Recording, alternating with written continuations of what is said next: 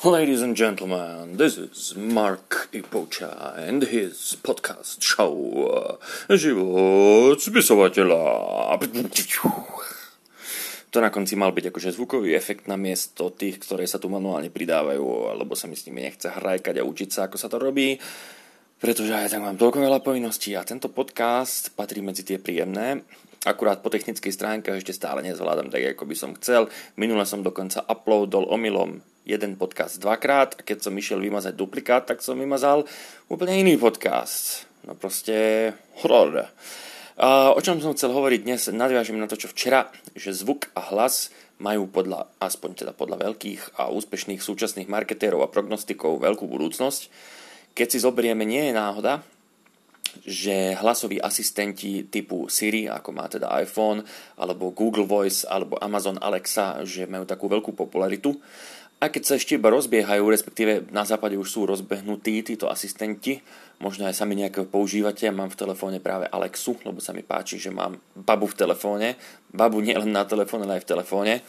No a prečo sú dobrí, prečo sme hovorili o tom, že podcast je ako nová vlna blogovania, lebo komu dneska sa chce čítať a scrollovať na monitore, hej, tak radšej popri nejakej činnosti, aby ušetril čas, si vypočuje ten podcast, hej, ten, ten blog si neprečíta, ale vypočuje pri práci alebo pri, pri venčení psa, proste pri, pri, pri sexe, pri niečom.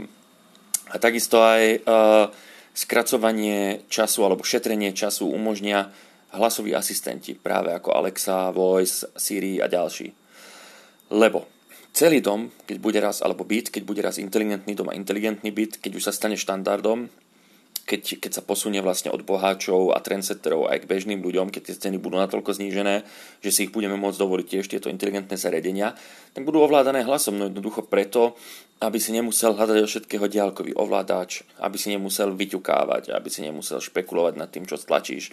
Proste je to nalusknutie prstom, je to ako, ako čarodejným prútikom mávnutie, hej. Nepovieš avada kadevra, jak povedal Harry Potter, ale povieš Alexa, zohrej mi jedlo v mikrovlnke. A o chvíľu cink a hranolčeky sú hotové. Takže je v tom určite, je v tom určite budúcnosť a určite sa oplatí stiahnuť si do telefónu na pokus Alexu, lebo je veľmi vtipná.